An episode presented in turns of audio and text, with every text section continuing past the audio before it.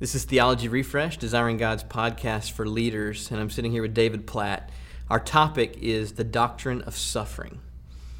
David, thank you for joining us for a significant and weighty topic here, and one that at one time or another, if not most of our lives, will confront all of us as Christians. It's enduringly relevant. So as you think about the doctrine of suffering and how you would help pastors and Christian leaders, where would you encourage their mind to go first? There's so much that I think Scripture obviously has to speak about suffering. The first text that comes to my mind that I would go to is probably Romans 8. And this picture of, well, revolving around, kind of in the center of Romans 8:28, which people are very familiar with, but I don't know if we really grasp the depth of, that God is working all things, including evil and suffering, together for the good of those who love him and have been called according to his purpose.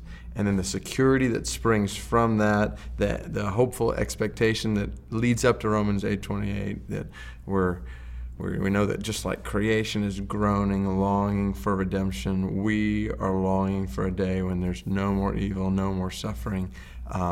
We know God's working all these things together for good, and in that we have confidence that nothing can ever separate us from his love. So that, if one core text that I always, and that I think affects shepherding and pastoral ministry, that I'm constantly wanting to bring people back to, it's that text. But certain truths really come to my mind when it comes to suffering.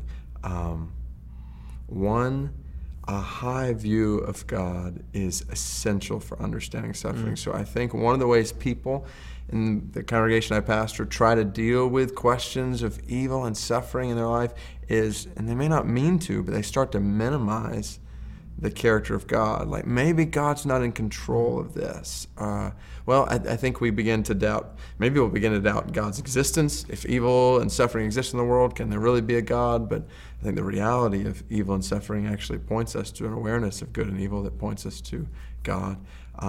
So some people just begin to think maybe God's not even there, or they begin to doubt his greatness. If there's so much suffering in my life, and I'm praying, even people who are, I'm shepherding through difficult times, maybe they're walking through cancer or tumors, and they start to, I'm praying for deliverance. Is God not able to heal? And so people start to question God's greatness. People start to question God's goodness. Why is he doing this to me? Question God's wisdom. Does God know what he's doing? Is he really working all these things together for good? And Scripture, just from beginning to end, I think it's most clear in a book like Job or even Ruth.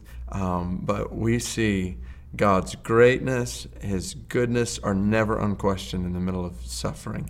I say they're never unquestioned. You got Habakkuk, who is really wrestling with good, honest questions before God. But as he wrestles with them, the conclusion he comes to is that, yes, God is good. And yes, God is great. God is sovereign over all things. And he's sovereign over evil, and he's sovereign over suffering.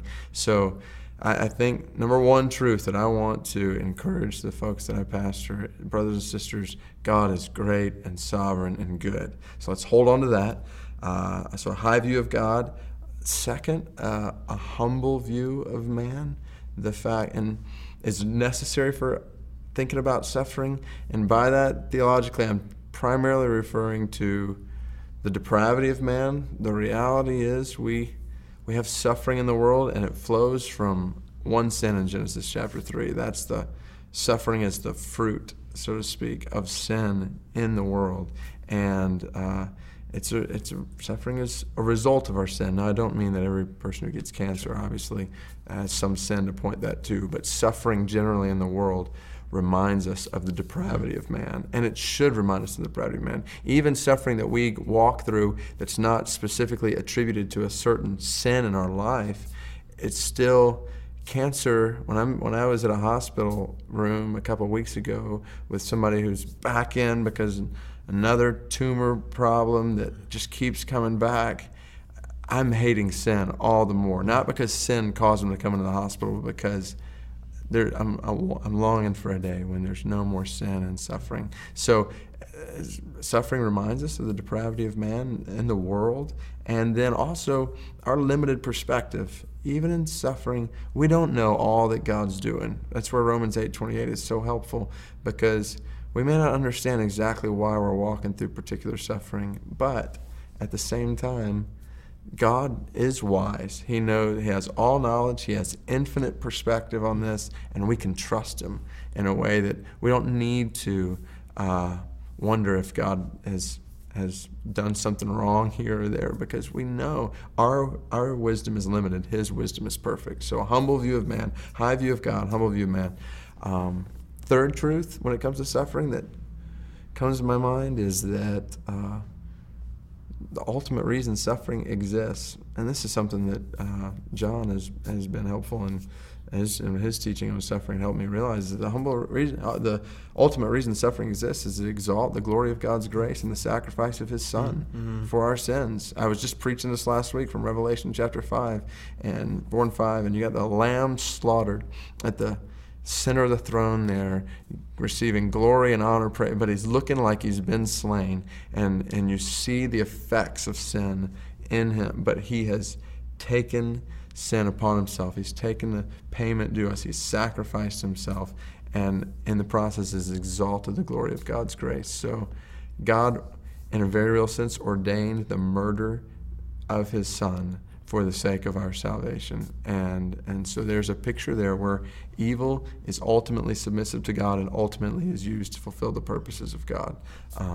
So suffering, and it just points us to the beauty of Christ. We have a Savior who is familiar with our weaknesses and who we share in suffering with. I think that's a beautiful picture we see all over the New Testament, that we share in Christ's sufferings. So I want to know Christ, Philippians 3, the fellowship of His, I want to participate in the power of His resurrection and the fellowship of sharing in His sufferings.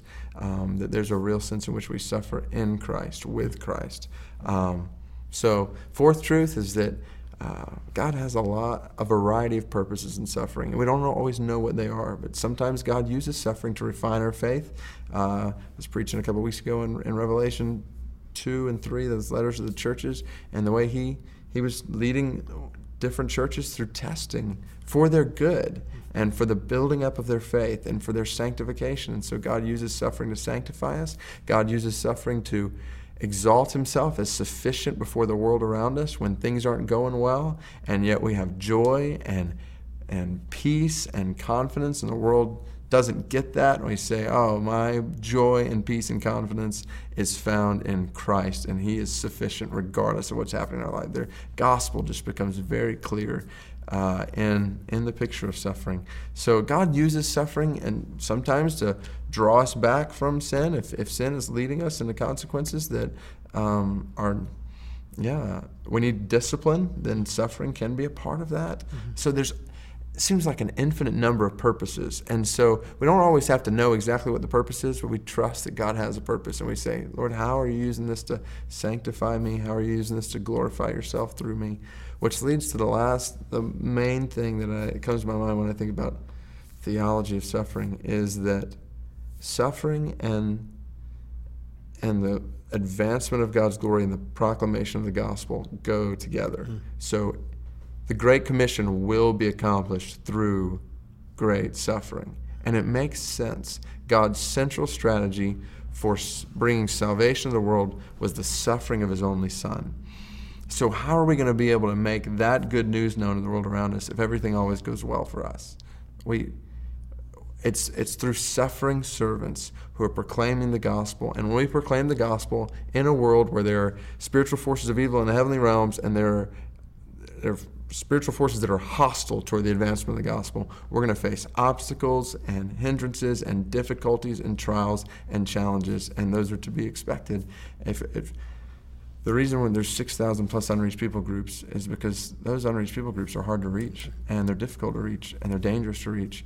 And if we're going to make the gospel known among them, then we would be fools to think we're not going to experience opposition and suffering and danger and death along the way, just like Jesus promised His disciples. But the good news is they may, Matthew 10, kill the body, but they can't kill the soul. So those are the overriding truths that I think through when it comes to the theology of suffering. That's really helpful. Would you summarize those 5 again? All right. High view of God, essential, His sovereignty, glory, goodness, grace. Humble view of man, particularly His our sinful depravity and limited perspective. Third, ultimately, suffering exalts the glory of God's grace and the sacrifice of God's Son for us on the cross. Fourth, there's multiple purposes that God uses suffering for all throughout Scripture, so we can trust that He has purposes in that. And fifth, as we give ourselves to the Great Commission and obedience to it, we can expect suffering, but it will be worth the price. That's good. And this was some takeaways you distilled from your recent seminar on suffering with Secret Church. What I try to do is just, I walk through like 75 different texts on suffering from Genesis to Revelation, and just walk through different texts that really spoke to suffering, and then try to take those 75 truths and say, all right, or 75 texts and say, all right, let's come down to some core truths. That's the overflow of that. If somebody wanted to check out that seminar, where would they go? They can go to secretchurch.org and just look for the cross and suffering. So it's about 4.5 hours of teaching on that, and they can download it all. It's for free, audio and video, as well as written stuff. Would you, as we close here, specific challenge or exhortation you'd have for Christian leaders on this doctrine of suffering? I believe we need to teach on suffering. We need to prepare people to suffer. We need to give them rock-solid foundations for when they walk through suffering. It's in times of trauma and difficulty. Sometimes it's difficult in that time to give theological truths. Mm-hmm. I want to give the people that I pastor the firmest foundation to stand on when cancer comes, or when husband or wife or child passes away or dies. I mean, I want, and ultimately I want to prepare them to die. And so these truths are things we need to instill. And so I look for opportunities in my pastoral preaching to prepare people to suffer, to speak to those who are suffering, to give them hope and confidence in the midst of suffering. And so I'm always looking for, because it's evident. I mean, there are people, when I think about the people sitting in front of me on a Sunday hearing the word preached, I know some of them are walking through some deep valleys. And so I want to be sensitive to that, apply those core truths in different ways according to different texts in their lives, and at the same time with an eye toward they're going to walk through valleys. And so we need to be attentive to how we can best prepare our people to suffer and prepare our people to die. David, thank you for joining us. Would you close us in prayer for our listeners? Yeah, sure. Father, when we think about suffering, we are truly overwhelmed by the magnitude of suffering and sin and evil, even in our own hearts and around us in the world, and the people that you've entrusted, leaders who are listening to this, to shepherd. I'm sure some of the leaders who are listening to this are walking through valleys right now in their homes, or churches, their lives, families. Lord, I pray that you would sustain and strengthen and satisfy them, that you would, as we've talked about this, that there would be hope in their hearts, renewed hope in you, in Christ, in the goodness of Christ, and the fact that you're working all these things together for their good and for your glory, and that you would then give us grace as leaders to walk alongside others and to point them to your greatness, to point them to the beauty of Christ, and together as your church to long for the day when sin and suffering will be no more, and you will wipe away every tear from our eyes. We long for that day, and so we pray for grace and endurance and patience from this day until that. And we pray that you would use us to be a part of the accomplishment of the Great Commission. Even though that involves suffering, we pray that you'd help us to embrace it for the spread of the gospel and the declaration of your glory to the ends of the earth. In Jesus' name we pray.